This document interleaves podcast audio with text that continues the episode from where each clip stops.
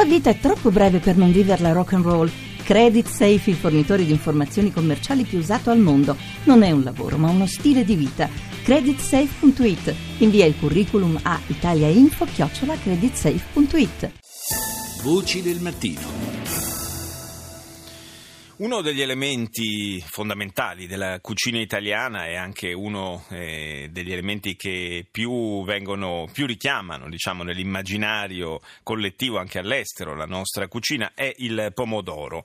E proprio il, la filiera eh, del, di produzione del pomodoro eh, italiano presenta una serie di opacità, di criticità che vengono evidenziate in un rapporto, il terzo rapporto filiera sporca che viene presentato oggi con il titolo Spolpati, la crisi del pomodoro tra sfruttamento e insostenibilità.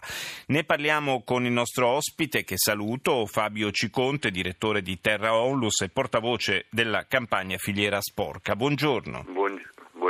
Buongiorno, a tutti voi. Tanti elementi interessanti in eh, questo dossier, eh, a partire eh, da, da, una criticità, eh, criticità, di cui eh, ci siamo già occupati più volte in passato, anche qui in trasmissione, e che è oggetto di, di nuove disposizioni di legge, ovvero sia quello della manovalanza che viene utilizzata per la raccolta dei pomodori e il problema annosissimo del cosiddetto caporalato. Beh sì, il pomodoro che è uno dei prodotti simbolo del, del Made in Italy per anni e anche adesso è stato raccolto grazie alla, allo sfruttamento di braccianti che per bisogno, per necessità economica hanno raccolto nei campi a pochissimi euro eh, l'ora o appunto a 4 euro per, per cassone. E noi da lì siamo partiti per ricostruire appunto questa filiera del, del pomodoro e provare a andare a rintracciare quali sono le cause che determinano lo sfruttamento. C'è un elemento che abbiamo dire, dovuto rilevare e che fortunatamente in, c'è un elemento di diminuzione delle, delle, del, dello sfruttamento perché è aumentata la raccolta meccanizzata, quindi aumentando la raccolta meccanizzata diminuisce il numero sì, di quindi, braccia. Quindi insomma in realtà, in realtà, perché il problema viene, viene, rimosso in qualche modo, non perché sia stato affrontato e risolto. Non perché le cause siano state ah. risolte, quindi quello sì, c'è un elemento deterrente che questa nuova legge sul caporalato approvata pochissime settimane fa ha e, e quindi di questo va dato atto, una legge che dire, sanziona sia il caporale, cioè la persona che fa da intermediario fra il datore di lavoro e il bracciante, ma sanziona anche il datore di lavoro, cioè la persona che poi utilizza la manodopera sfruttata. E questo è un passo importante, ma lungo questa filiera esistono poi una serie di disfunzioni che fanno sì che questo prodotto eh, versi in una crisi di, di sistema eh, preoccupante eh, beh, a proposito di intermediari, a proposito di intermediari c'è proprio una, eh, il ruolo abbastanza eh, poco comprensibile, direi, del, eh, delle organizzazioni dei produttori, almeno eh, come, come, tali si presentano, che di fatto sono un, un, tramite un po' strumentale fra chi produce davvero e, e poi la, la, l'industria invece che lavora e conserva il prodotto. Eh, l'organizzazione dei produttori, parliamo del distretto del sud Italia, quindi soprattutto sì. la Puglia, dovrebbero aggregare eh, gli agricoltori e fare un po' da contraltare alla, alla, grande distribuzione, quindi riuscire a fare una trattativa sul prezzo eh, anche con gli industriali e via dicendo. Nella realtà eh, noi abbiamo chiamato in molti casi organizzazioni di carta no, che gestiscono solo i fondi europei e fanno poco altro, quindi rimane diciamo, la sensazione che tutto poi sia sulle spalle degli agricoltori che rimangono piccoli e eh, non in grado di, di, di, diciamo, di, stare sul mercato.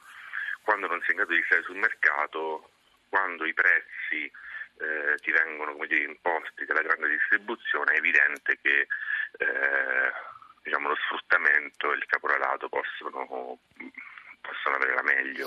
Qui c'è un elemento duplice di distorsione, direi, a tutto danno dei produttori e, di chi lavora anche alla, alla raccolta, eh, cioè da una parte il contratto che viene siglato ogni anno che dovrebbe definire, determinare il, il prezzo del, del prodotto eh, e, e, poi di fatto viene completamente ignorato a seconda del, dell'andamento del mercato e della raccolta e poi quel meccanismo che voi evidenziate nel dossier del, del doppie, della doppia asta al ribasso con cui di fatto la grande distribuzione eh, impone poi il prezzo eh, ai produttori. Guardi, questo è un meccanismo molto pericoloso, quello dell'asta al ribasso delle, della grande distribuzione, perché impone ai trasformatori, quindi agli industriali che poi fanno la passata di pomodoro e via dicendo, di eh, dover fare delle offerte al doppio ribasso, che vuol dire sostanzialmente uccidere l'agricoltura e su questo noi stiamo avviando una, una campagna eh, mirata alla grande distribuzione del governo perché questo meccanismo deve non può esistere. Eh, ce lo spiega Ciconte, in che cosa consiste questo meccanismo? Ma guardi, funziona in questo modo che a maggio la grande distribuzione invia diciamo, a, agli industriali trasformatori del pomodoro una richiesta per un'offerta di un determinato quantitativo di prodotto, possono essere un, facciamo un esempio di un milione di, di bottiglie di passata di pomodoro. Sì. Dopo 15 giorni, sulla base del prezzo più basso della delle, della prima offerta si avvia una seconda asta ulteriormente a ribasso e gli industriali del pomodoro hanno tre minuti di tempo per fare una, una controproposta sempre a ribasso su questo portale online in cui accedono dire, con password e quindi diciamo, è un, un accesso privato e quindi c'è questo gioco d'azzardo in cui da un milione di euro di prima proposta si può per esempio arrivare anche a 700 mila euro. E questo avviene, ed è importante, quando il pomodoro ancora non è cresciuto, perché il pomodoro cresce diciamo, ad agosto, quindi sì. è raccolto tra agosto e settembre. Facendo questo, vendendo il prodotto a maggio, vuol dire sostanzialmente che eh, tu hai giocato sulla pelle degli agricoltori che ancora il prodotto non l'hanno eh, non hanno raccolto ma sanno già eh, a quanto lo devono vendere in un prezzo che è molto ribassato. E tutto questo accade perché? Perché negli scaffali del supermercato noi spesso troviamo un prodotto, eh, ripeto, simbolo del Made in Italy che è addirittura a 30, 40, 50 centesimi al barattolo, un prezzo assolutamente irrisorio, mm. fatto appunto, si chiamano questi prodotti civetta no? che devono attrarre il consumatore, ma che poi hanno come conseguenza drammatica la, dire, lo schiacciamento dell'agricoltura. Sì, un, un prezzo, quei, un prezzo le dice basso, ma, ma, comunque sia, ma, comunque sia, eh, in realtà sempre elevato rispetto a quanto viene pagato al, al produttore, c'è un, un, margine di guadagno enorme. Beh, la, la, grande distribuzione di solito ci guadagna intorno al 50% il, il, il margine del, della mm. grande distribuzione e a cascata insomma quello dell'agricoltore è sempre quello di meno. In un settore in cui noi abbiamo un distretto, quello del nord Italia, quindi siamo intorno all'area di Parma, Piacenza, il, il settore è storicamente organizzato, ehm, nel sud Italia il, il, distretto invece ha una serie di elementi di disfunzione che stiamo raccontando questa ha una serie di conseguenze. Ce n'è una che a noi preoccupa particolarmente, che è la mm, graduale scomparsa del pomodoro pelato. Noi ricordiamo tutti appunto il pomodoro pelato come eh, mi ricordo mia nonna, anche i miei genitori che facevano la, il, il, pelato in casa.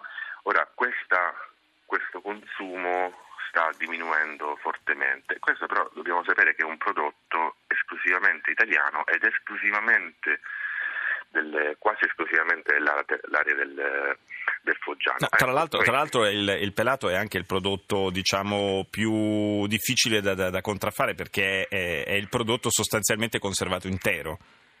Esatto, è il pomodoro. Quindi anche quello che dovrebbe garantire la migliore qualità.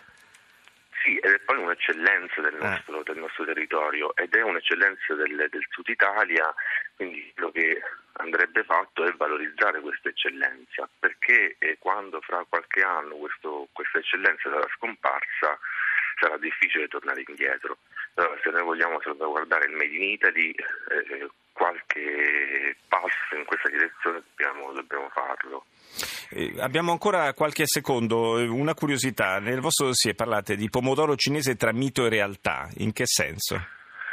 Beh, perché diciamo, sono stati una serie di servizi eh, televisivi, anche diciamo, un po' di dicerie sul fatto che eh, in Italia arrivasse il pomodoro cinese che noi mangiamo. Non è propriamente così, abbiamo raccontato appunto come avviene l'import-export del pomodoro cinese, per cui l'Italia eh, importa il triplo concentrato di pomodoro cinese eh, dalla Cina per poi riesportarlo attraverso un procedimento che si chiama perfezionamento sì, attivo. Que- questo, questo è un meccanismo, sì, un meccanismo, del quale abbiamo parlato, ma insomma il prodotto invece di, di alta qualità è tutto italiano. Grazie a Fabio Ciconte, linea al GR1.